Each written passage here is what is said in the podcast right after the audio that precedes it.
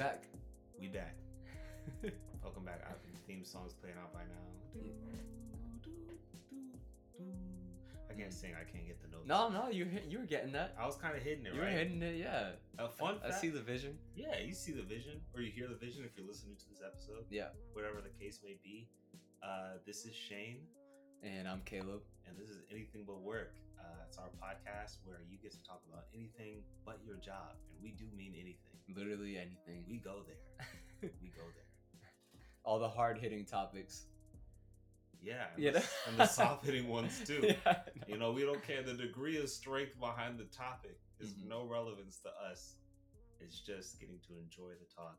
How are you doing today? I'm good. Yeah. I'm pretty good, man. Yeah. Um, if you're watching this and you see the background, even if you're not and you hearing the acoustics of this room, I'm sure they're familiar to you at this point. If you're 14 episodes in, Mm-hmm. this is going to be the last episode of Anything But Work recorded in this apartment. A Plot twist, nah, we yeah, still no. going. We still going. But yeah, uh, and why is that? it's a whole story. It's a Mm. whole story. Mm-hmm. By the time you're listening to this, Jasmine and I will be living in another apartment because, uh, for legal reasons, I'll keep this brief. Our current living arrangement does not measure up to the standards of a livable environment. Mm, And as tenants of that environment, yeah, we refuse to live in unsuitable conditions. uh, understandable. Very Yeah, understandable. Yeah. And so I, I hope that is the case for everyone else. You know, if you're living wherever you're at, that uh, it's up to a, a livable standard. Right. Your health matters. It's pretty low bar, honestly. It's a super low bar, honestly, that should be met. I mean, legally. Yeah. But um, some struggle, and I'll leave it at that. But where we the next place is set up, um, I think it's gonna be really exciting. We're gonna be able to do really really cool things with the show and other projects hmm using the new space. Um, and yeah, I mean, we won't be working out of a closet anymore. Right. Right. So that's dope. yeah. No. Yeah. This it'll be exciting. It's gonna be really exciting. How about you though, man? How are you doing? Um, I'm doing well. I've just been. I mean, nothing crazy happening in my life nowadays. Like I said, I'm I'm excited for winter. Um, I'm Yeah. excited to be to be cooped up, um, and inside. He's like, lock me away. yeah, I know. Um, but I mean, since the last episode, just busy. You know, working working hard. Yeah. But we're not here Back to talk forth. about it, you know? Like, know, no, yeah. that's that's exactly what uh we do not do because Yeah. this is anything but work. anything but work. Yeah. Exactly. So, what are we going to talk about today? uh, well, I think we really need to cover the big news events of the day that have happened between now and the last episode. It's been two weeks since we recorded that. What day is it today? Today is September 24th. Yes, Yeah, September 24th. Saturday. Yep, on a Saturday, Saturday evening, filmed this last special episode in this space. Um, and speaking of send offs, R.I.P. Queen Elizabeth. yeah. Uh, yeah, R.I.P. P can be whatever you need it to be. the P can be whatever you need it to be. Because look, I mean, it's the royal family. Wait, you're saying she was pushing P? Yeah. no. She's pushing the P and R.I.P. That's all I'll say about that. She is no longer with this world. That, that is true. yeah, you know, I won't tell anyone how to feel about that, and I'll keep how I feel to myself Yeah. in case anyone in the royal family is listening. We don't have British fans though. I don't think British. We might. You never know. You never know. If you're British, Shout out to all my British homies. I don't have any British homies to be honest. me neither. You've But- been to Britain though, right? Oh yeah, I actually really fuck with London. That's that's one of my favorite cities. Wow. I've been there a bunch. Um, now I've I've only had a great time out there. I, I I find British people like hilarious. They have a very dry sense of humor, I see that. Yeah. and um, I mean, my first time in London, I just like I couldn't take anyone seriously because I felt like I was in Hogwarts or something. Like, like no, seriously, like being being surrounded by like British people because you hear like you might meet a British people like one off or a British person one off and or like you watch a TV or something TV show but like when you're surrounded by British people and everyone has a British accent, it almost felt like fake to me at first. Mm, But nah, it's always a great time out there. interesting, interesting. So when you say it was like Hogwarts, was it just the general energy of hearing the accents after watching the movies, or do they all have like stereotypical names based off their uh, nationality? I mean, uh, more more so the the former. So like Got you. yeah, like I, I the only like environment in which I'm hearing like all British accents before I went to London was in TV shows and movies. Oh yeah. so it felt like I was in like a whole different world. Um, which which is an interesting like like why is it that like whenever there's a medieval or like fantasy show, the default accent is a British accent. Because it sounds fancy. But like es- especially if I understand medieval like right like if you're trying to like Right. reenact like older times, but especially for like a, the fantasy genre like yeah, because it's just like, well, why are they even speaking English yeah. or whatever language you decided to call English for? all. But why can't they have like a southern accent? Or like a, So- a valley girl accent. So I want you to pitch me something then. let's let's call it a Game of Thrones style fantasy show, Yeah. but everyone has a southern accent. Like Does it like does it blow up in a cultural phenomenon in the same way? Just on that one, like the quality is generally the same. The the caliber of the actors, everyone just has a southern drawl. I mean, I don't know if I, I'll say that if it was a, a Game of Thrones and everyone talked like a New York nigga, like that will go hard. yeah, That- I I watch every. I have not watched every Yeah. episode of Game of Thrones. I'd be watching that. That's the only thing I would watch. Yeah.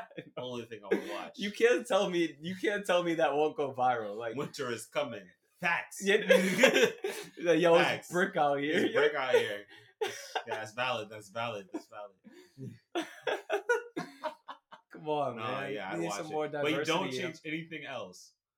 Uh, no, no, same plot. Like you just like the, the script is like a little bit different, but like it's the same like the same tone. the same tone. You know what I mean? They're just it's just a slightly different words here and there and slang. I mean, Wait. yeah. I think you raised a good point. I was like, why, why British? Yeah, I mean, the easy, the easy answer is like white supremacy, but I'm sure there's a much more like nuance to that. I mean yes, but even like okay, white supremacy, right? Yeah, because fantasy. Not to not to brush that aside, but like, why not like why are no American accents ever in these TV shows? Like like I mean, there are fantasy worlds where there's like American which one? accents. Which one? I mean, famously, like. See, no, no. well, I, no, I was yeah, gonna yeah. give an example. I was about to give an example. okay, give okay. Famously, Avatar. And and there's something some weight to that because every I'm character talking. in Avatar is coded to be of color, like from Asia in some capacity, right?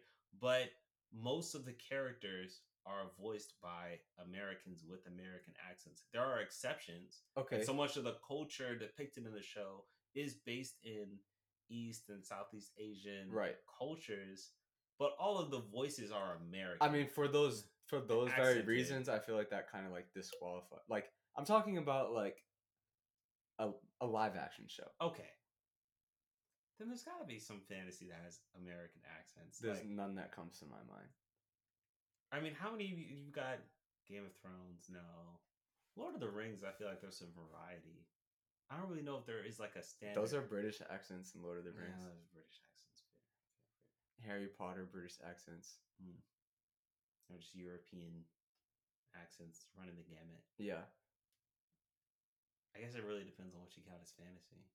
I mean maybe Star Wars, but that's more sci-fi. Star Wars has the biggest variety like of accents. I feel like though, fantasy yeah. and sci-fi are a little different though.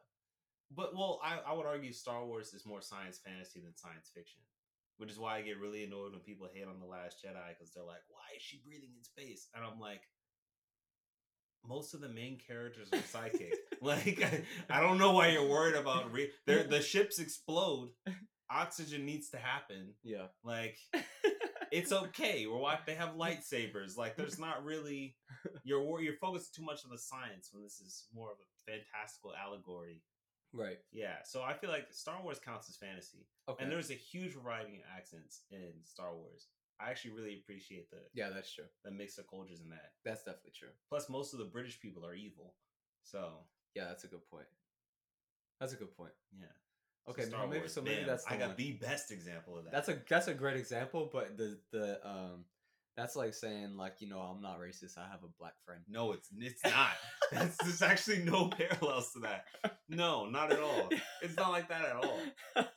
Although, granted, that is kind of like the general like tension in the royal family circling back. Mm. I mean, especially because I feel like a lot of people Mm. become like Meghan Markle stands as like you know this symbol of, of blackness in the royal family. For me, I take issue with it only because like I just don't value the idea of a royal family yeah, at all. Like I don't believe in divine right, so right.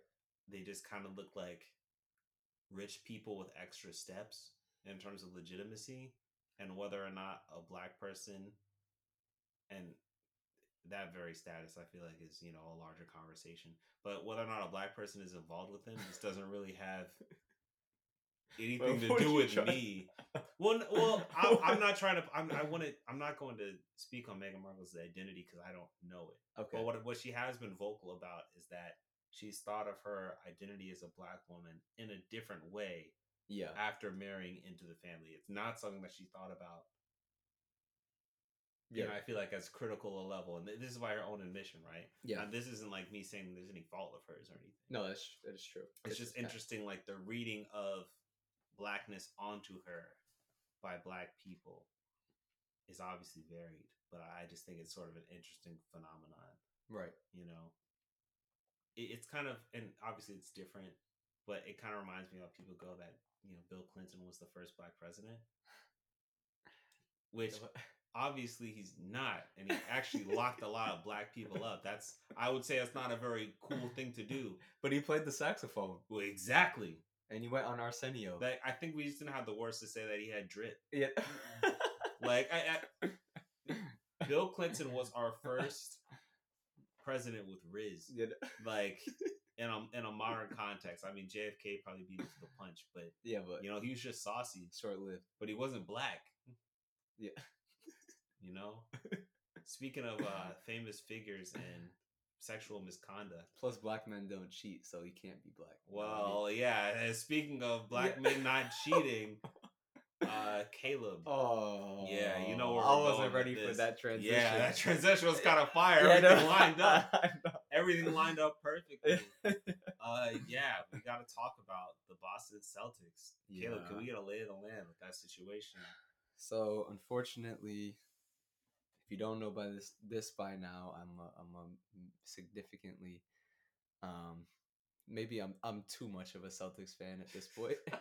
Very emotionally invested in this team, and uh, news came out this past week that the head coach of the team, um, Ime Udoka, who is married to Nia Long, um, is engaged in some sort of transgressive conduct um regarding his relationship regard relations re- regarding relations with women staff members of the Boston Celtics. right Um and up to this point that's really like all the details that have come out. We he's been suspended for a year. yeah Um but oh, free my guy, man. No, no, no, 'cause I feel like I was gonna say, like, caleb's explanation is is vague Yeah. because there's so little Yeah, information that's been released right. Um, and as someone who's not as someone who's newly interested in the world of basketball yeah.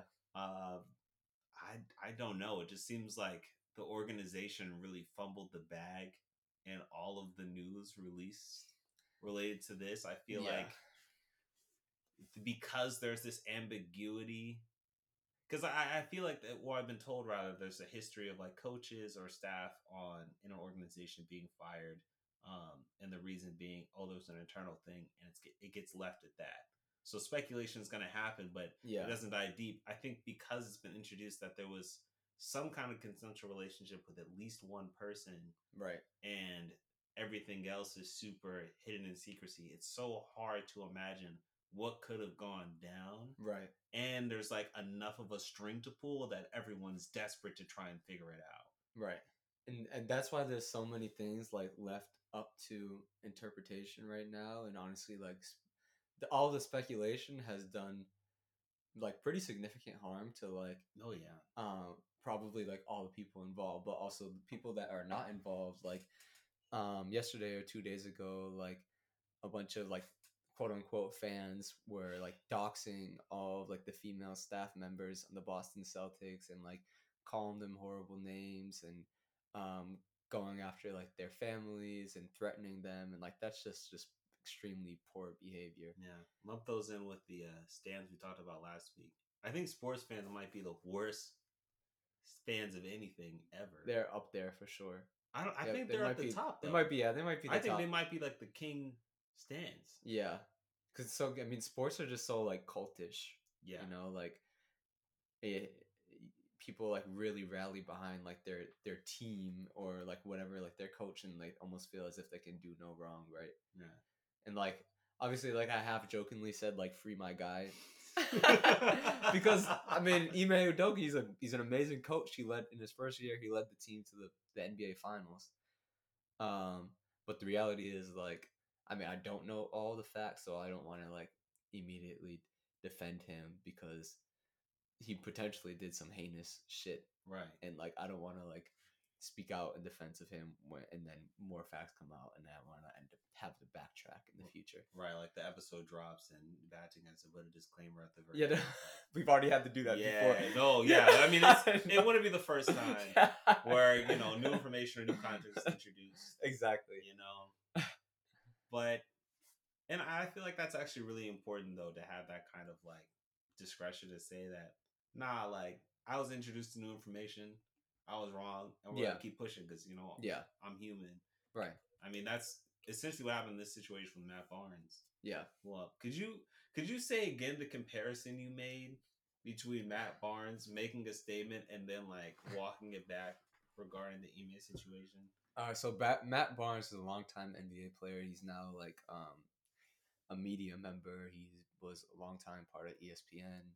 I don't know if he still is, but I know he has his own podcast with um, um, Stephen Jackson, another former NBA player. It's called All the Smoke, and they're like, That's a great name. yeah, no, and they're like, Damn. they're like mostly it's a great name. they name. mostly like interview other NBA players and they like dive deep into like what wa- all the shit that was happening like behind the scenes. All right. It's actually a great podcast. Highly recommend it. Yeah, it's not anything but work, but I mean, if you like us, you probably like them. Yeah. So, so the, thing, the reason why, so Matt Barnes is, um, not known to be like the uh the most civil man in the world, right? Like in the past, um, there was a situation where like another NBA player or a coach was like allegedly sleeping with his wife and like he drove a long way to go beat him up and he's like done a bunch of different stuff, right? Matt Barnes, very interesting character. I don't want to go into his background, but look him up. Anyway,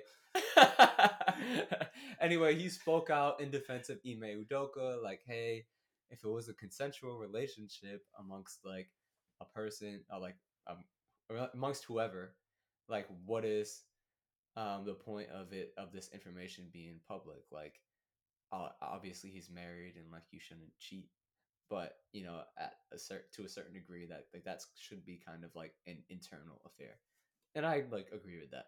Uh, don't like put all your shit out in public, right? Um, then yesterday he walked back um that statement on Instagram. live. on Instagram Live. He said, "Hey guys, you know what? I found out more details on the situation, and this is actually something that I can't defend. So I take back what I said." And someone said Matt Barnes apologizing for defending someone is like a crackhead telling you about a bad alley. Stay away from that alley. it's like this is not good. Yeah, this is really not good. so something really bad probably happened. Yeah, we just don't know. What it was, and everyone wants to know, and Right. that tension is going to lead to more messiness. I'm sure as the situation goes on. Yeah, you just gotta feel bad for all people involved, you know. Yeah, which is what Yeah. Matt Barnes said. You know, pray for all parties involved. Prayers for Pray- all involved. Yeah. Nia Long, I'm sure she's going through it. Yeah, I feel like Nia Long might be the biggest. Well, given we don't know the scale of things, Right. She's definitely one of the the bigger victims here. I mean, she's literally done nothing wrong. Like, This is just a lot that we know of. that we know of. I will say one consequence of all this going down is a lot of people showing their love for Nia Long, who is Yeah. great. Uh, but did you see the congressman like poster? yeah, I saw that. so congressman, sitting congressman. Batsy, plug in the name real quick. His name is Jamal Bowman. Thank you. yeah, Yeah, he posted Nia Long and just went on about how wonderful she is and you're so loved. Posted a picture up. And of course, like his first reply after everyone else is like in the comments is, you know, someone can be showing the support for someone and not shooting their shot. Because all the comments are like screenshots like this shoe was like him with his wife. And it's like it's a whole thing. And I'm just like, I'm sure it was coming from like a good place, but I also was like, I don't know. Like, I feel like if I am a beloved icon of the black community and I'm chilling, Mhm. and then my partner very publicly is involved in some kind of infidelity case involving me, and we have a child together, right. I think the last thing I would want is to then start trending, even if it is tributes to like my career. Right. Because it fundamentally the issue is, is that Nia Long was minding her business. Whatever Ime did, the consensus is definitely that he fucked up on some level, Yeah. and now why my name in it? Yeah. You know Yeah. that sucks for her. That that really for her. sucks. Yeah, I wouldn't want to trend for that. Yeah, I mean, I don't, I don't really have much to add there. Like, I just don't that eh, because now the like also like the secondary narrative is like, oh my god, it's Nia Long. How could you cheat on Nia Long? We have to Just like- we have to stop that. That's like it was like, oh my god, it's Beyonce. How could How you could you cheat on Beyonce? Yeah. Like, how could you cheat on Chloe Carter? Like, guys, anyone can get cheated on. Yeah. Like, and obviously, this is not Not saying- not yeah, yeah. saying that's a good thing. right, right. It's just cheating. It happens for any number of reasons. yeah, And with eight billion people on the planet, if someone decides that they're going to cheat for whatever reason, they could value something in someone else that they clearly don't value or respect in their partner. If Yeah. they're willing to cheat about it, it's it's fucked up. But we got to stop being like, oh, like no one could cheat on Beyonce. You wouldn't cheat on Beyonce because you're smart. Jay Z could, and he did and we shouldn't forget that. Um, I mean, I, I guess what I want to say, I'm glad they worked it out. I'm glad they worked it out for yeah, of course. kids. Glad they worked. Yeah. I'm Yeah. happy for anyone who's happy. yeah, Um, and you know, I, I'm not gonna be like, oh, he's a piece of shit forever because he cheated. no, But anyone can get cheated on. yeah, yeah. Yeah, it's like you're human too. It ain't safe. It ain't safe. It ain't safe. It ain't safe. Nobody. if you with the cheater, they finna cheat. They finna cheat. Okay, let, I'm gonna ask you a question now. okay. Who would you be the most surprised to find out was cheating on their spouse? Any person like living now, would you be the most like heard about? Um, honestly, pro- probably Steph Curry. I feel like Steph Curry is just like such a media darling. Him, his relationship with Ayesha, there's like no blemishes. You know, like there's such like a like a couple of God. You know, like they're they're they're always like you know what I mean. They're just always they're, like they're wholesome. Christianity. They're very like, corny, but like that's not a bad their- thing to showing be their when love. kids, and then and like Ayesha is like she's like she's like kind of like um demeaning towards other women sometimes, where she no, I but- hear you're coming from. where, Yeah. where no, she's like because because there was a time where she was like, oh, like I have been able to like accomplish X, Y, and Z without like posting my body all over social media, like other people shouldn't have to feel like they need to do that. Like that's that's like no, we don't like so that. that's narrative. a pick me energy. I don't like that. Yeah, yeah, yeah. That's weird. Long story short, like they just seem like they're such like a perfect couple, or like they're like obsessed with each other, or at least that's the way they portray it. So if Steph Curry was out here like Cheating. cheating, I, I would I would be kind of shocked by that. All right, that's a good answer. What about you? I feel like for completely different reasons, John Legend. John. Oh man, What? Didn't Oh, he already Ryan? cheat on her? No. No? Oh my god, no, yeah. Unless I don't know something. No. So he's with Chrissy Teigen. Yeah. And I think online, for those especially who are terminally online, which I think includes Chrissy Teigen, um, a lot of people just don't like her. Yeah. She, like, you know, people actually gets very annoying energy out of fuck with Chrissy Teigen. Um, I'm sure she might be a nice enough person, but I mean, she did also call, um, uh, what's her name? The young black girl. She was in uh, Beast of the Southern Wild. Won an Oscar for it. I know what you're talking about. I don't remember her name though. Well, Chrissy Teigen tweeted that she seemed like a see you next Tuesday. And I was like, that's crazy. like, that is a child. What? You don't gotta tweet everything you think. That's wild. So, you know, shit like that, Yeah. you know, obviously it's points of controversy. So, all that to say, I feel like the public idea, not unlike the Jada and Will, we call it on all the time. Probably unfairly, but, you know, like, no, I, honestly, that might be a fair claim. that might be a fair. Yeah. But there's a reason I'd say them Okay. maybe because they already have that energy in their relationship. Uh, but I feel like with Chrissy and John, it's so assumed that John is like annoyed by her or as annoyed by her as everyone else. And I feel like it would be nice to see that like they're good Yeah. actually. Like it works for them. Hmm. Like I, I I'm not so much a hater that I want people who are together to hate each other. But that's the least surprising couple for you. it would be the least surprising. I maybe maybe it would be the most hurtful to me because I'm like, dang, like actually it was toxic. like I don't want the haters to be right in that respect. Like Okay. that that would suck. okay. But that would be pretty surprising for me. I feel like for me it's kind of hard to be surprised by finding out that celebrities cheat because I feel like I I have the probably not too uncommon view that like a ton of celebrities are have some form of non-monogamy in their relationships. Yeah. which might not be a fair feel assumption. to I no, I feel like they do, and they just sign NDAs with like everyone that they end up being. Right. Because it's like if it's if it's that open a secret and it's not a secret, then it's a bad look for your brand or like obviously your family. But Ime should have got that NDA, my guy. well, that's the thing. Maybe he did, and that's the issue. Oh well, Yeah. Which might be why names aren't getting out. yeah. Oh, NDAs could already be involved. That's just the thing. Mm. Well, that's the thing. Uh, black men don't cheat still to this day. Uh, any any African descended man who is uh, unloyal, you know, obviously exceptions, not the rule. well, you know who is is uh apparently always present in the household, and uh and uh you know as a a family man himself as uh Nick Cannon. Speaking of families, know? yeah, who just uh welcomed his ninth child to the world remember when he had two? with I think like maybe Remember his had two fourth. I think maybe his fourth. Um, The fourth, mother. a fourth mother. Yeah.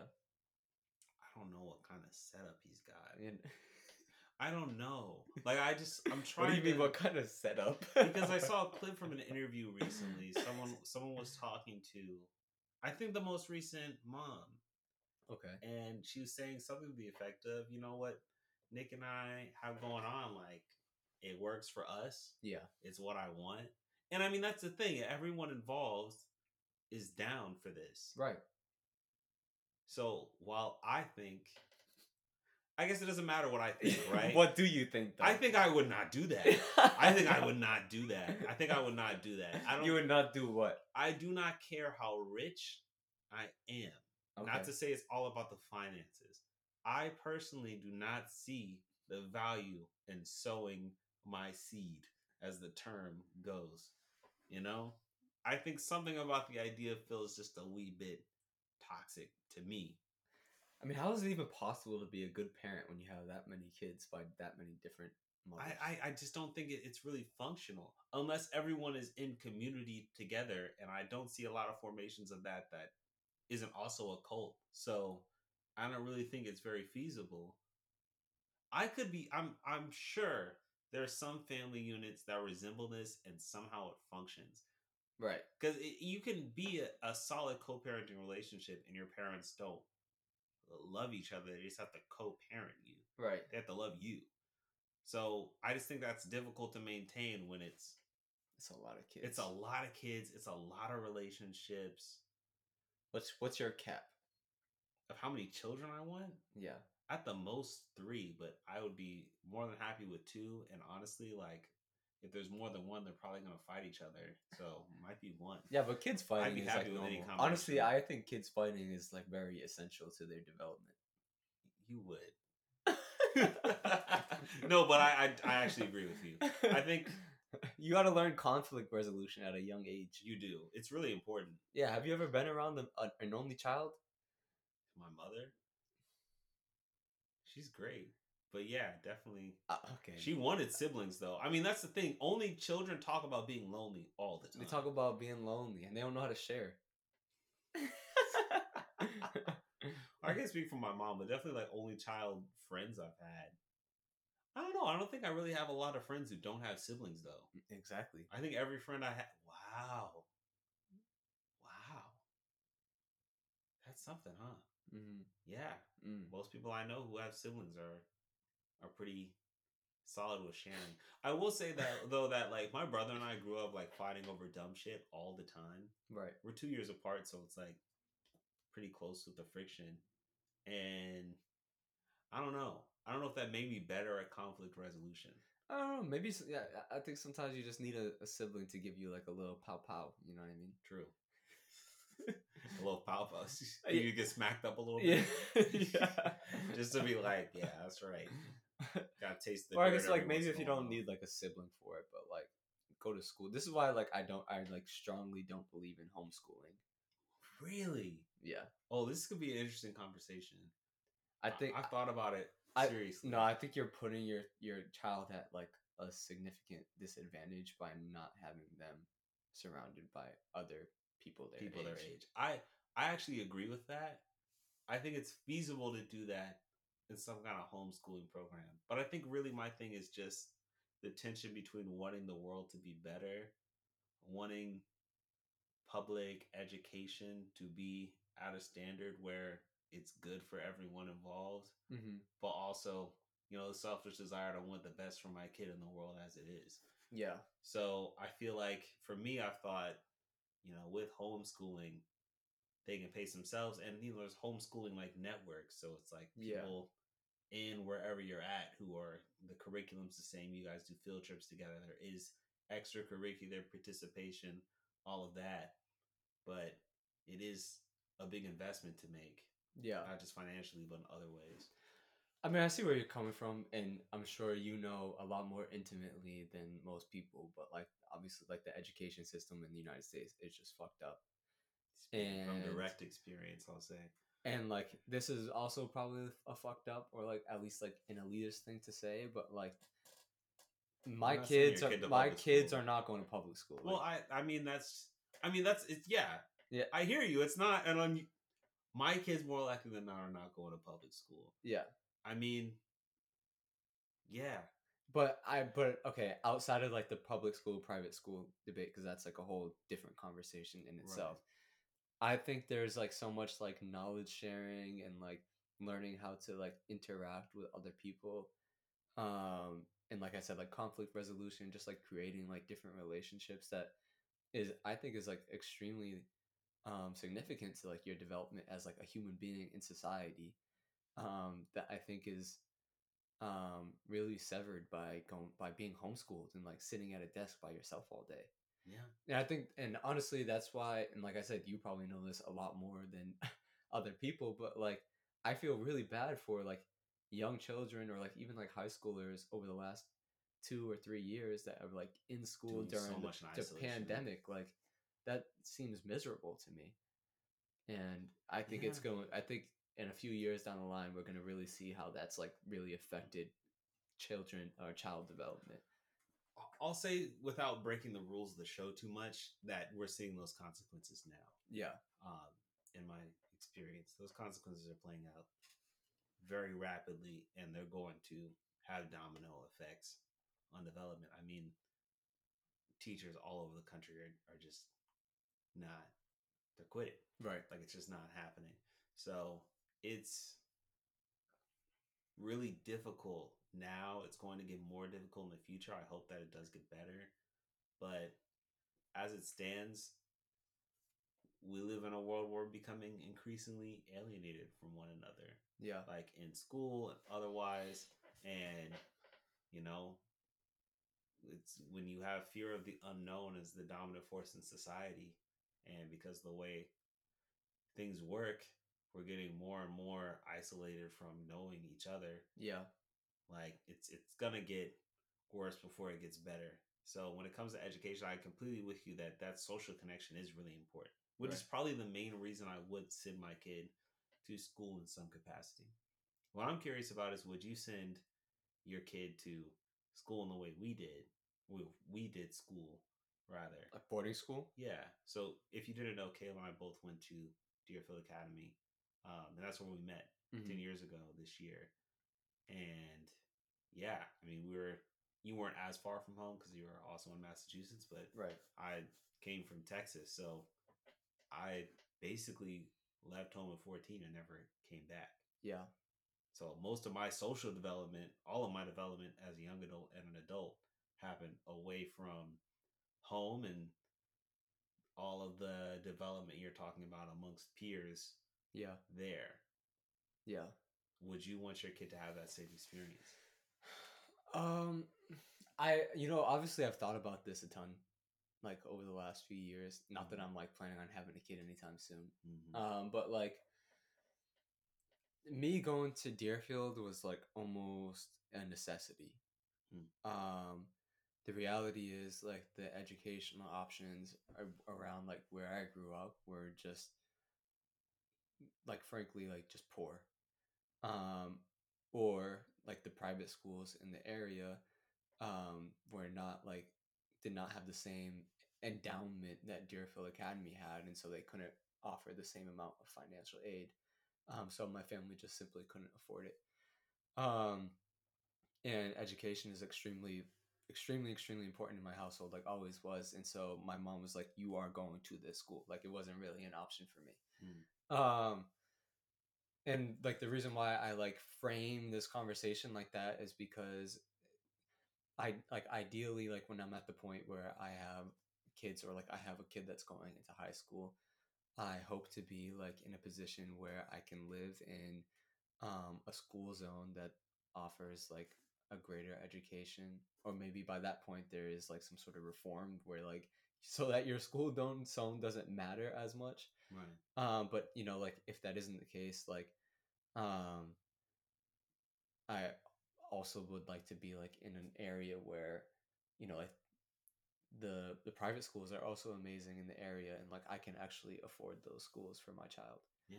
um so like i'm not i'm 100% not opposed to um sending my kid to boarding school but i also see like how it has like affected my family right like i'm not as i'm not as close to my family as like most people that like grew up at home are um and like obviously i want to be the same person that i am today so i i, I don't know i go back and forth on it a ton what about you that.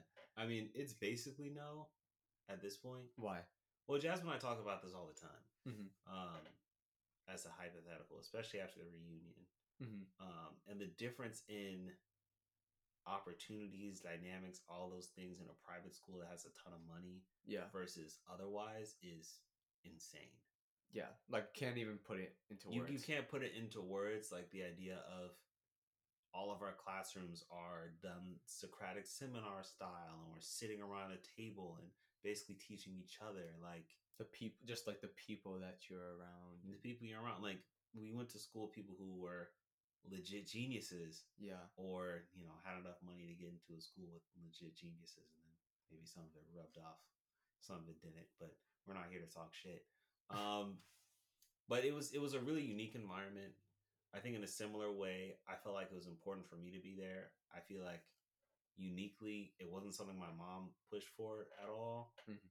boarding school sort of found me through a summer program and i was like hey like i really want to go. For me it was escapism. I kind of wanted to. I Yeah. could have gone to a school where I would have got a great education in Houston, but I wanted to leave, Yeah. and definitely doing that had consequences for family relationships. Uh, My mom moved to Shanghai in 2019, right before the pandemic, and she can't leave as of yet. So I haven't seen her in almost four years, Yeah. which is nuts. Wow. But Yeah. yeah like we still and you know that's just it like when you're out out of like high school and college then it's like this is the relationship building um but i do think about pretty often talking to jasmine like for our kid like i would want to be close with them Yeah. I agree. yeah like i want to have a good relationship with them i don't want to feel like it's a struggle especially so early to really connect with them Yeah. so I feel like that has me leaning towards just having to be at the best school they can be, but close to home. Right. And I don't know where home's going to be yet. So obviously, all things are, are pitting to change. I mean, there are a day students, but I mean, you also had to live out there. So I don't think that's on the table. Um, also, day students get treated like second class citizens. Yeah, it really was bad. I felt so bad for them. No. felt so bad for them. I was like, you got a locker? I have a room, bro. Like, I have a bed.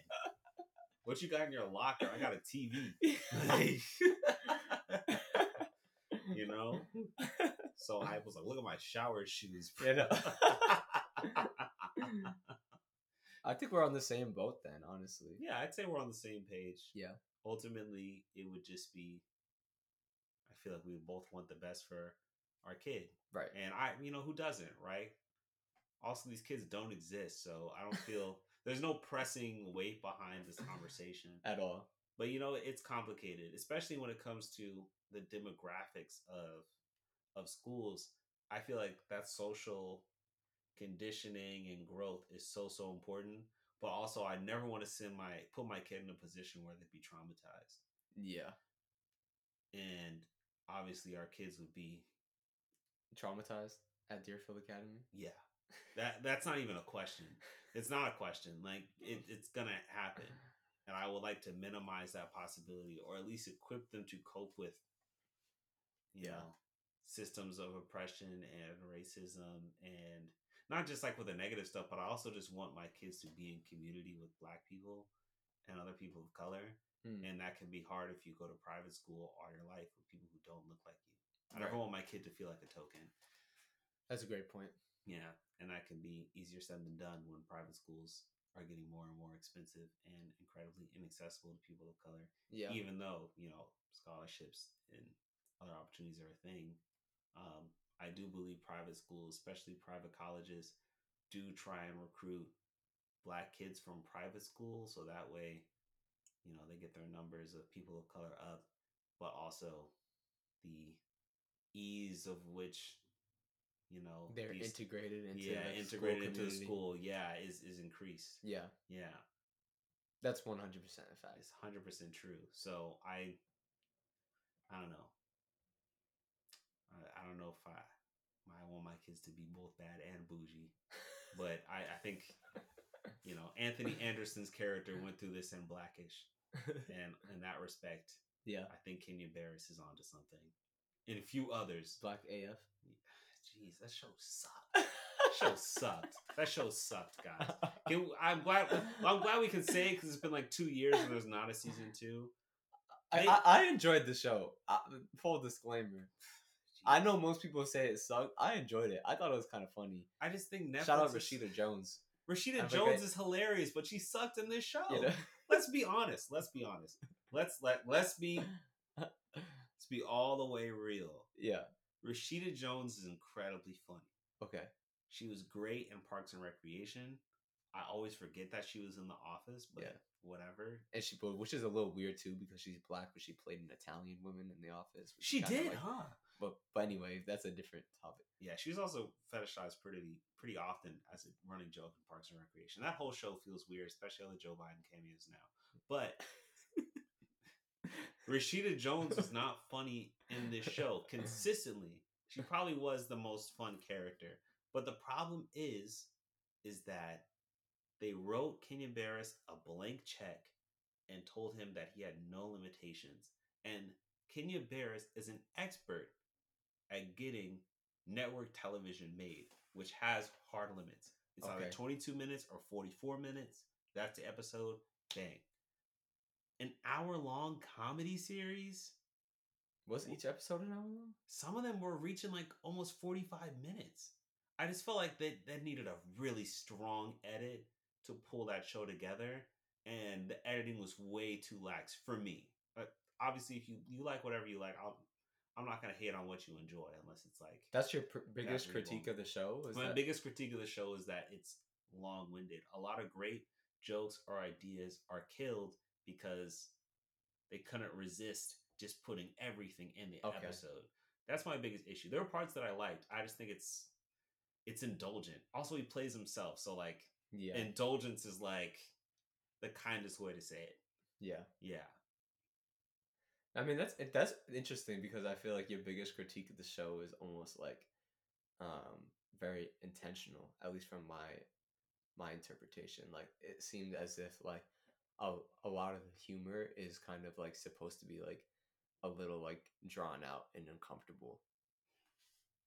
Because that's It- cringe humor, but I Yeah. you still have to timing is still important in that. The fair, that's fair. Like The Office is really good at cringe humor, but also it works because you're like, oh god, there's five minutes left of this. You know what I mean? Yeah, Like you you can't a joke jokes you have to time them right. yeah, of course, Yeah. of course. I mean, I haven't. Yeah, I don't know.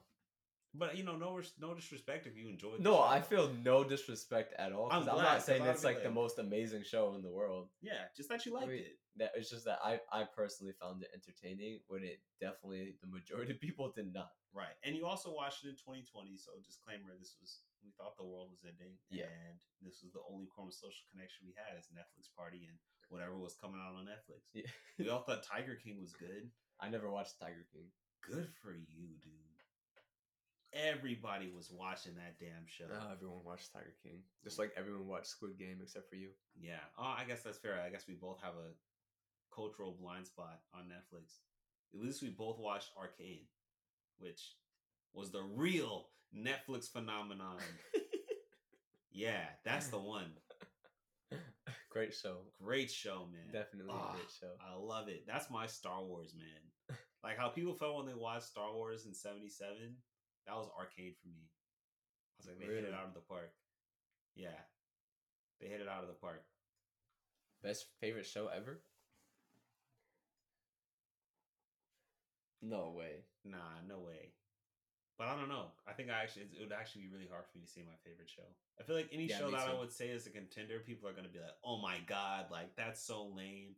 Like if like, when we have what? comments on the podcast, people are like, "Are you serious?" Like I hate. But now you gotta throw up a couple names out there. You can't just say I that. really like Steven Universe. I'm aware of all the flaws. I watched it as it came out. Yes, I went through all the hiatuses. I've seen every episode of the show multiple times. Uh huh. I know the problems.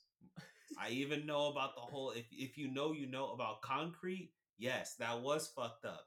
If you know you know. But I'll still say I deeply enjoy the show. I think my problem is I probably relate too much to Steven because he's a very empathetic pushover Mm. with, you know, a pretty messed up life, but he's doing his best. And Yeah. I appreciate that about him and the show. That it, it talks about some some real shit. Also, the music is incredible. I love the art design of that show. I don't care about inconsistent designs in cartoons. It's a cartoon. Somebody's drawing it. It doesn't have mm-hmm. to be perfect. Yeah. So Steven Universe kind of slaps. That might be one of my favorite shows, Okay. despite the flaws. What about you though? Give so us something. Steven Universe and Arcane. I just feel like I need to throw something live action in there. Because you don't have to. I mean, it, I, it's I mean, I don't. I don't need the validation. I just want you know other people to take me seriously too. okay. It's a problem. So, what's your favorite live action show, or at least a contender for it? Sheesh. Ah, I just feel like every answer I can think of sounds basic, but I just don't care. Oh, my my answer is about to be basic as fuck. The Office. Yeah, You're kidding. I It's a was contender. joking. I'm actually dead serious. Ah, that's so whack. I've seen every episode of that oh, show that's so basic. multiple times. That show helped get me through college. Honestly, who- Honestly- who didn't it help Yeah. through college? Like Oh, that's a basic answer. I like I like if if the office is Mario, I like Luigi. I was a big Parks and Rec fan. Okay. That was my show. It almost had me believe in the power of local government for a minute there. Almost had me in the first half. But yeah, I, I don't know how much it holds up going back now. yeah, I've only seen a couple episodes, but it's it's funny. It's funny. I mean, The Office obviously it's, it's classic for a reason. It's just too beloved. It's like saying that like That oh my is- favorite show is Friends. Like That show is so good. you say your favorite show is Friends, you don't have real ones. Mm, that's a bar. I'm gonna let that sink in. That's a bar. I- that's a bar. like, oh, you'd rather hang out with Joey and Chandler. Well, guess what? That's your only option, baby. you Better turn on Peacock, whatever that show's on now. you watching any show these days? Any new new shows? Any out? new shows recently? Uh you know what's a good cartoon? Some on Cartoon Wave. Harley Quinn. Hmm. On oh, that show is great. That show is great. Like it's on Netflix. Or? It's on HBO Max. Okay. Um, and I'm not a big HBO Max fan right now because everything going on with Discovery and all that new management bullshit. Hmm. But I mean, Harley Quinn is a carryover from the old regime, and it's excellent. Really funny, really raunchy. You would think it's trash, but like, no, it's great. I actually love that show. Yeah. Um, so I just finished the most recent season. Uh, gosh, what else have I been watching, man? I was watching a movie last night. What movie? You ever see Orphan? Mm, no. Is that a is that a horror? Movie? Yeah, it's a horror movie. So it sounds like it. yeah, it came out in 2009, and it's um this family adopts a little girl named Esther. Of course. little yeah, girl. you know, well, yeah, of course, creepy, creepy kids, Yeah. And uh things are not what they see. Do you want me to spoil a 13 year old movie? I'm not gonna watch this movie. All right, cool. So she basically has the same thing that Hasbulla has got going on. Bro, what? where she's like actually 33 but she looks like a child and yeah it's crazy Bula? yeah she, Oh my god. she tries to come on to like the dad and stuff and he's like Oh, what? yeah it's too much and then she kills people it's a whole thing well basically they released a they released a prequel this year What? 13 years later called orphan first kill Yeah. so jasmine and i tried to watch it last night i got a paramount plus free trial Yeah. just to watch it, and I'm like, wow, this is awful. this is generally one of the worst movies I've seen this year, and it's pretty bad. It's pretty Damn. bad. So I, we tried watching that; it didn't go well. But yeah, that's me. You? Well, um, few uh, actually two shows. One just well, the season two just ended. It's also on HBO. It's called Industry. Oh, I've heard good things. Oh, that show is great. You should you should you and Jasmine should watch it together. I think you guys would like it. All right, bet. Um, that's next up. so I, I won't say like I won't give like super specific details, but it's about a girl from New York who goes to work at an, an investment bank in London. Ooh, Um, and it's yeah, it's it's it's wild. ooh. Um, and then also House of the Dragons, Game of Thrones sequel, Oh yeah, prequel. Prequel, prequel, Yeah, but I guess it came out after. Whatever. Who cares? Like Game Um, of Thrones. which I'm really enjoying too. Um, everyone's like, yeah, it's good, but it's not Game of Thrones, and like honestly, very very few shows measure up to that standard. I so- mean, no show is gonna be. It's gonna take a while for a show to be that big Ex- again. Exactly. Um, but I'm really liking it so far. Any mo- you know, I actually just watched the Batman for the first time. Oh, you finally saw it. yeah. What'd you think? I I, I thought it was dope. Yes, fire. Yeah, yeah. The bat. It's really good. yeah, it's honestly great. It's a great movie. Um, so I think yeah, I think that's everything that I've watched lately. Uh, yeah, I mean, as you know, like started watching One Piece, but I haven't watched in a couple of maybe like a month or so. Gotta get back on. So I think I'm like seven. I think I'm like sixty or seventy episodes in, out of like a thousand and seventy. So Oh, good luck. yeah, Ten to just gotta do what you're doing right now ten more times. yeah, yeah. And you're caught up. So big, big, big time commitment, and honestly, who knows if I'll ever finish? But I'll show show is fire. It's about the journey, you know. Yeah, Yeah. I mean, that's um. There's actually two TV things. One anime first. So if you're a fan of Jujutsu Kaisen, uh, Bleach, Demon Slayer, or just watching really messed up things happen in an entertaining way, Chainsaw Man's anime is Mm. gonna drop Yeah. in two weeks, and I'm telling you right now, this is the next big thing. Yeah. I'll Stop that. watching Boruto. Stop watching whatever else is on TV. Chainsaw Man is the next Attack on Titan. Mm. I know this because the manga alone is incredible. I'm caught up on it. It's insane. And they're not censoring anything in the anime. Good. So, and it's by the same people who animated Jujutsu, Jujutsu Kaisen, which looks incredible. So, yeah, this is gonna be the one. Okay. You heard it from me. No, that's First. that's high praise. Yeah, this is high praise. I'm telling you right now, it's the next big thing. Yeah. It's a, it's it's gonna be bigger than Attack on Titan. I actually believe that in my chest. Also, TV, because you're mentioning other stuff on HBO Max. Have you seen the rehearsal yet?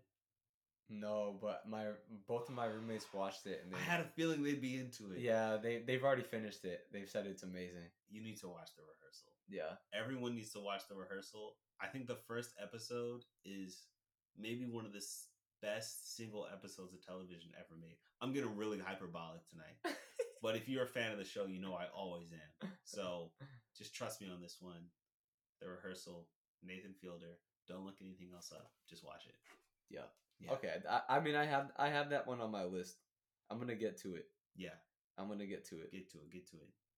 Okay, so um, this happened a few years ago, but I I recently became uh, informed about a situation with uh, an intern at NASA, and I, I just wanted to hear your thoughts on it. You know, I'm a big NASA guy. Okay, so Houston and such.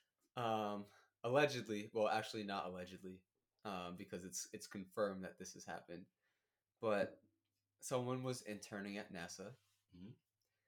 and he, while he was interning, he stole a bunch of rocks, um, that were from the moon, What? and he brought the rocks home, and he laid all of them out on his bed, and had sex with his girlfriend in the bed with the moon rocks. On top of the rocks. Yes. Um, and he, he and he said he just felt like he wanted to be as close to outer space as possible. And so he was uh, obviously NASA found out about this, um, and he was arrested and given eight years in prison for having sex on the moon rocks. So you know, I just I wanted to hear your your thoughts on that.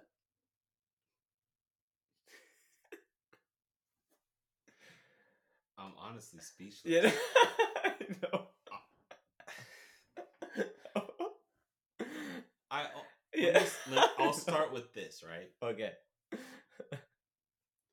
We're describing a man who had a dream.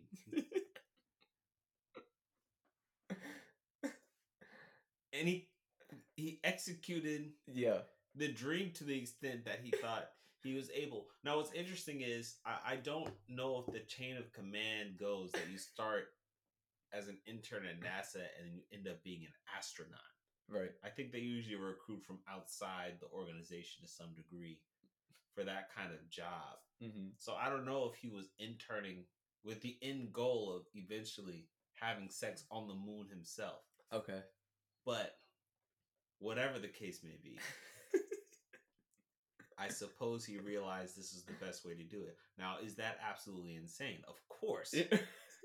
Why why the hell would you do that? he wanted to be as close to space as possible. I mean, I, I feel like for the intended effect, he also could have just joined the Mile High Club, right. Mm, You know. True. True. charter a hot air balloon. Or just continue to work at NASA like he was already. He was know- as close to the space. He could have fucked as close get- to the space program as possible. Right. You know how hard it is to get an internship at NASA? Pretty hard. Like he was close. He was closer than the majority of the yeah, population. closer than most people will ever get to space travel. Period. But he stole those moon rocks.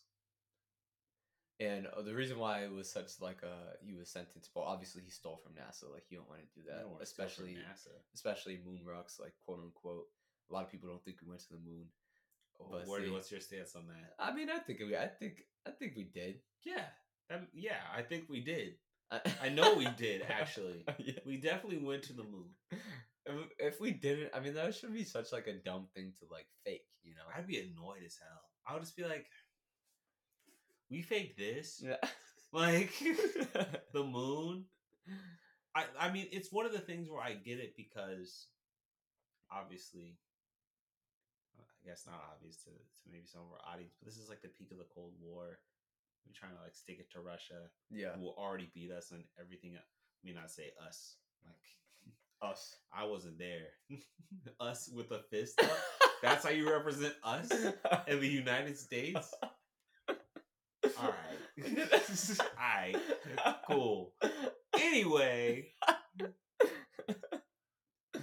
the United States really wanted to beat Russia, Yeah. and getting to the moon was a big deal. Some would say it was basically us winning Right, space the race. Cold War, the space race, and everything. It was a whole thing.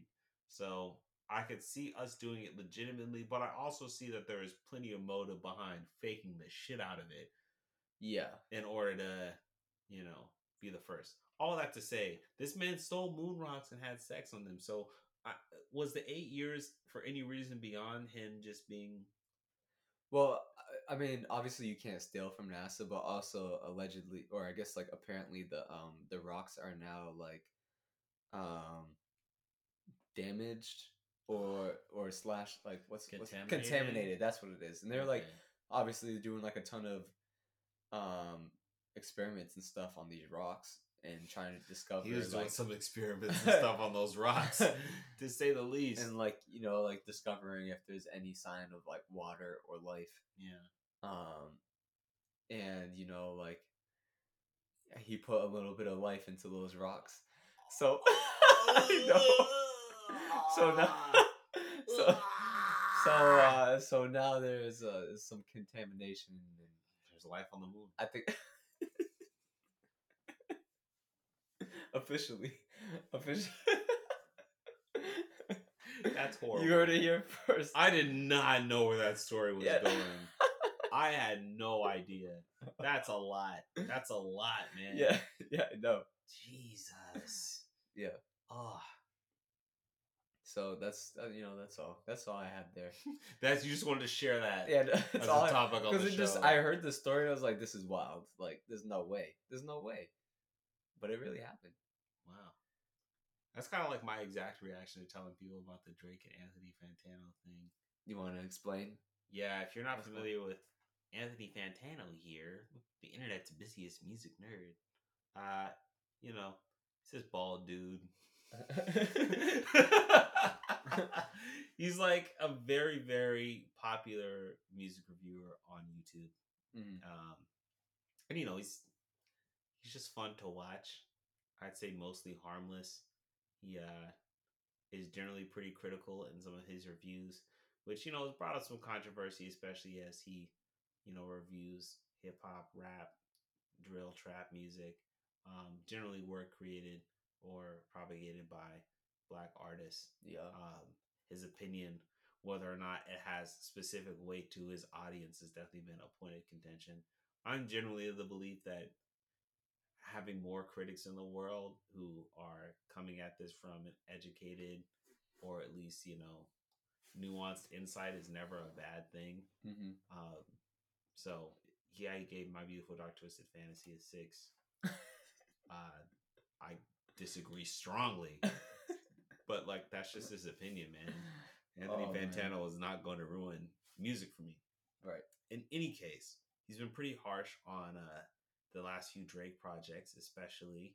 Um, honestly, never mind the most recent, uh, you know, attempt to beat Beyonce to the door when it came to the revival of house music and popular culture.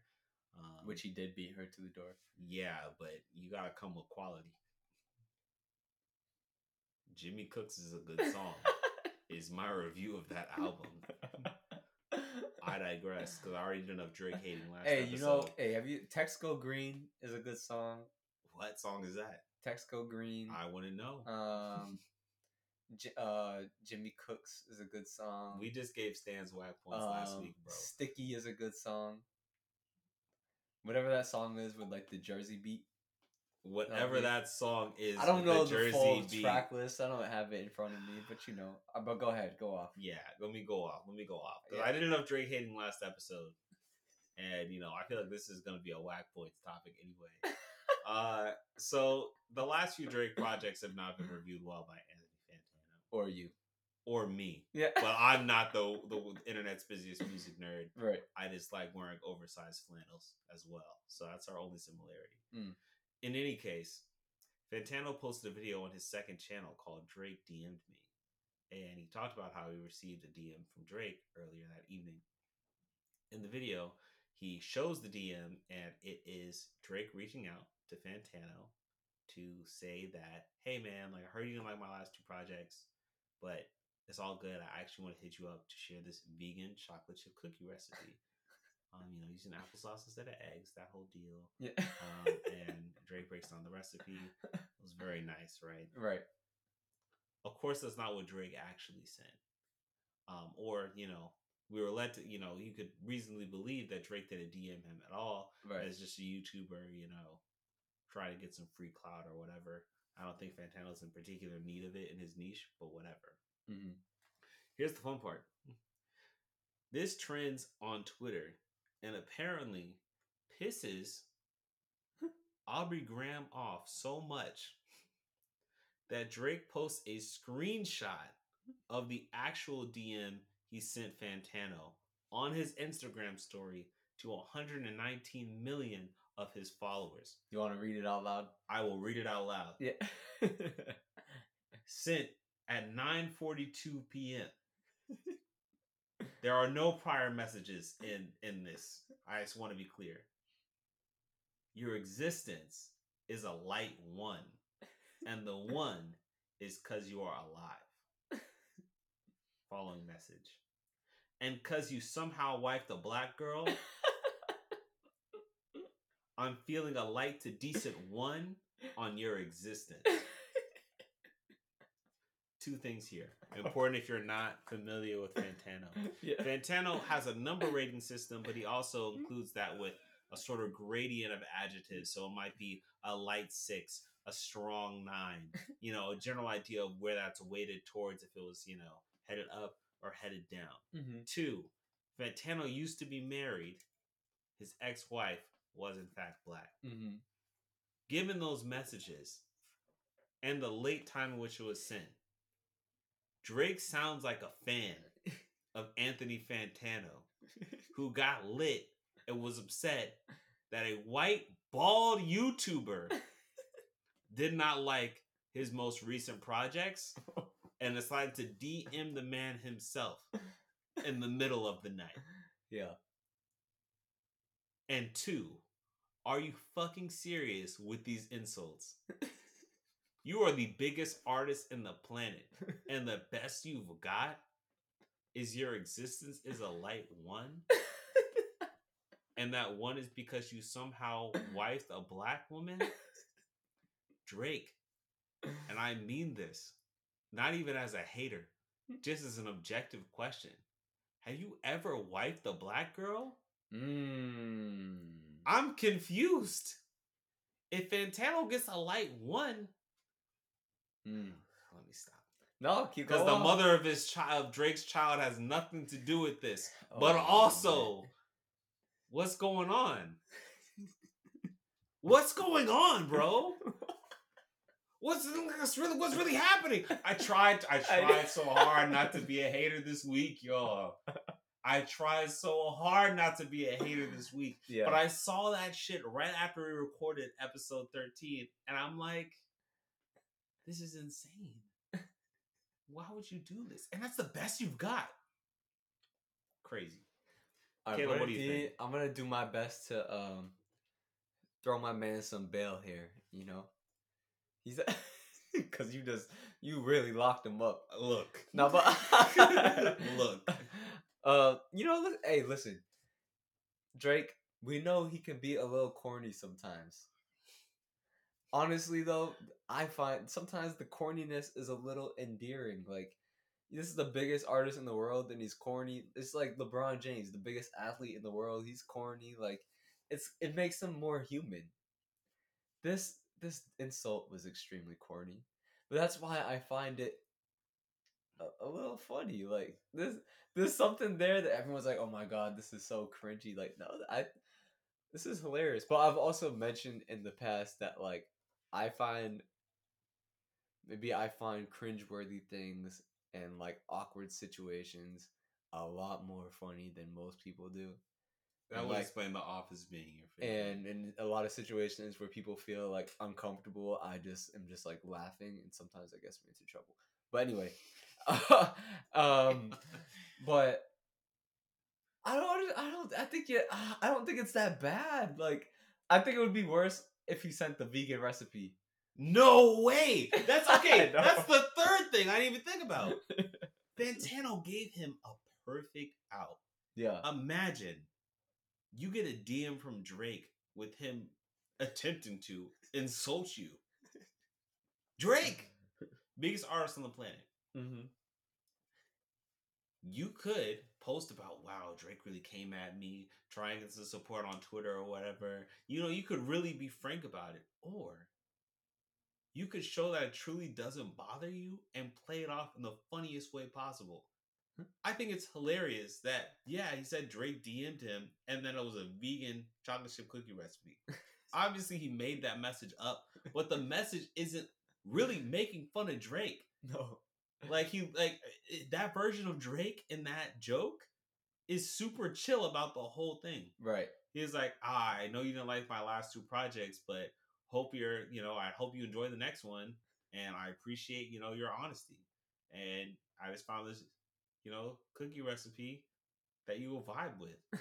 And Drake was so mad at the suggestion that he would know how to make vegan chocolate chip cookies that he outed himself as a lame nigga. Like, I'm sorry. Well, have you ever had a vegan chocolate chip cookie? It's not. The, they're not the same. They don't really slap. They're not the same. They don't really slap like that. They're not the same. Oh, so you're telling me if he sent him like the OG, like, oh yeah, you know, you want to use. I like, mean, maybe if, semi sweet. if it was like a Levain cookie or something, like those are fire. But I don't know the light, the light to decent one. I found it. I okay. I interpreted it less so like he's a fan, and more so he's like he's just turning his rating system on him and making poorly. Yeah. He's doing a terrible job at that. Come, Caleb, come on. I look. I know that's your boy. I know that's your boy. I don't know what kind of like light skin like solidarities going on there. If Uh-huh. that's you, I'm gonna let you have that. I'm just. We have to acknowledge. He sounds like a fan right there. It's corny. I How said does he even know about his ex-wife? It bro? is corny. It's definitely corny. I mean, they'll probably quick Google search so I some get some dirt on this man. I'm sorry. Nah, I'm not. If I gotta Google it, I'm not DMing you. Yeah. Like that just feels like a lot of effort to put in. And then it's. Uh, I'll I'll give it to this right. Drake's not the first person to be weird about feeling like tuned into Fantano's rating system. Yeah. Because Logic did a whole song where he's like, "Yeah, like th- I thought about murdering you, Anthony Fantano," and that was a couple months ago. Shit. Yeah, I know. Man, that that is arguably worse. That's way worse. That's way don't- I don't think that's arguable. But I feel like you know, Logic's not Drake. I That's mean, what's yeah, so that's crazy about it. That's definitely true. Yeah, like that's just. I just feel like if you're the biggest artist in the world, sitting on fat stacks of money, like I mean, is you've got your Fantano son, is you're probably, probably DMing underage girls without consequence. Oh, I just feel like Drake is chilling right now. So I mean, eh, why can't he be a little petty? Is is pettiness okay? Wait, okay. is Because pettiness a vice? because no no no, I'm not saying is pettiness advice because what you're saying at this, you're like saying you're Drake. You're at the level where like no nothing and no one should ever bother you because you I'm are saying- Drake. He's allowed to be bothered. I'm saying Okay. you do have to have the perspective to understand that, like, if you really that guy, Yeah. like, you can like be like, I don't have, I'm not gonna deign to respond to this. Of okay, sure. But I'm saying it's like why And why does that have to be the case? Look, I'll be the first one to say that I would hate to be a celebrity, and I do feel a level of pity and empathy for anyone who's in a position where everything they do is scrutinized by the public and you have no control over that. Yeah. That's an incredibly difficult position to be in. It's inhuman. I best and the thing about it a lot recently because I just finished Jennette McCurdy's book. I'm glad my mom died. Y'all should read it. I went to a Q and A she did. It was really really good, and she talked a little bit about like this weird toxic ass relationship Mm-hmm. between fans, quote unquote, and artists. Right. Like you basically lose yourself to other people's needs. So I will always empathize with that. I'm not saying Drake can't have a human moment Right. and be tight about it. I just think it's weird that this particular target of that ire is frankly just not relevant in Drake's sphere at all. Right. It's not like he reached out to somebody working at Complex or Pigeons and Planes or honestly, what when you're the biggest artist in the world, what critical institution that's about music really has weight on you? Because what matters is if your fans like it. How do the sales do? Right. and obviously they're hits. I just feel like I you have to start looking for your validation in a different way. And if like a big like the New York Times was like Drake's album was trash, I'd be tight. If a YouTuber was like that's not unusual. YouTubers hate everything.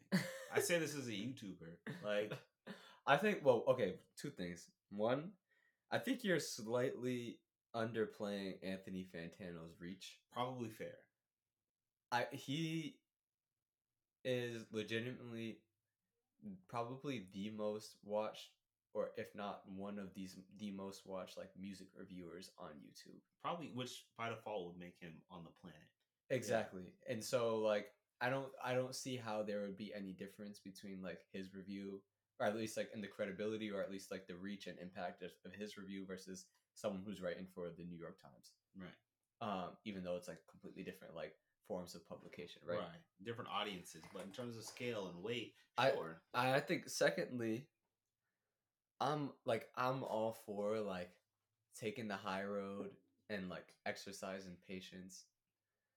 Um but I think I think like you also have like if you're going to okay, from from Anthony Fantano's position, if your job is to like um give criticism for whatever like music that you're listening to, you're also opening the door for people to criticize you as well right. Or just be like unhappy with whatever it is that you're saying Right, and this is what I'm saying though about Fantano's position relative to Drake's in terms of this situation. Fantano is fine was fine with Drake DMing him. If he wanted to make a scene about it, he would have posted the actual message. yeah He made it into a joke. is that not sure making a scene about it though Sure, but I what I guess I'll put it this way, right?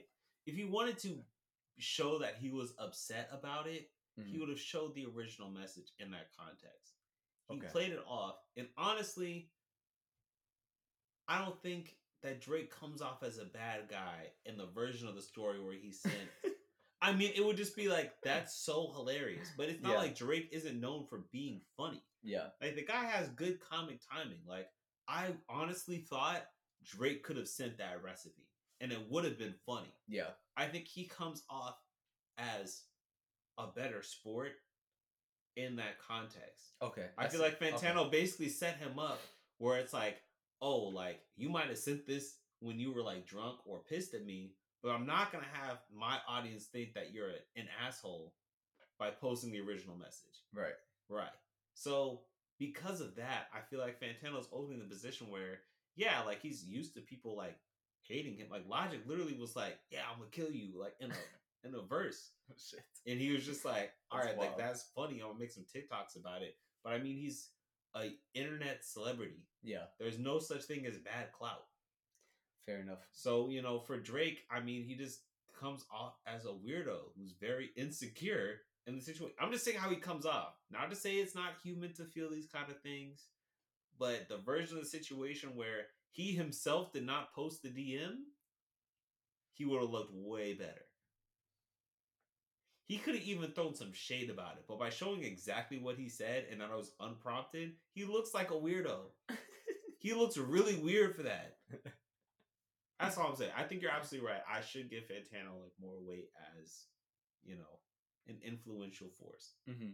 But like, I feel like he played himself. If we're giving whack points out, I feel like Drake deserves at least five. We can give Drake some whack points for that. We're gonna give Drake some whack at- points. I'm for not that. mad at. I'm not mad at that. Yeah, that's five whack points. You can give. You can give some whack points. Five whack points. Five whack points. I mean, you know, I feel like on the scale, like fan stands are still at seven. Yeah. Yeah. Like, oh, was it? Oh no, Simps. Simps? Yes. Simps, Simps was seven. the encompassing term. Drake, five. That feels fair. That's fair. the full leaderboard at the moment. At the moment for season two, that feels totally fair. yeah. Yeah. Okay. Yeah, I'm cool with that. Okay. I'm I'm I'm, I'm honestly even cool with giving Fantano like one because he was clearly. Bless you. Sorry. Go ahead. I'm honestly fine with giving Fantano like one thing, Yeah. just because you know he's probably a little too gassed up after the situation. But Right. again, no such thing as bad clout.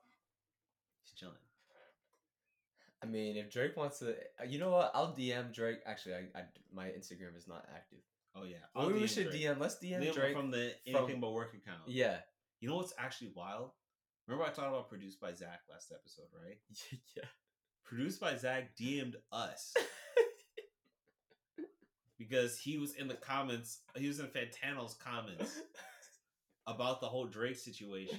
Right. I tagged produced by Zach with some screenshots of that on the page, being like, "Yo, like this is hilarious. We were just talking about you." Right. See the side eye emoji. I did DM him about coming on an episode of the show.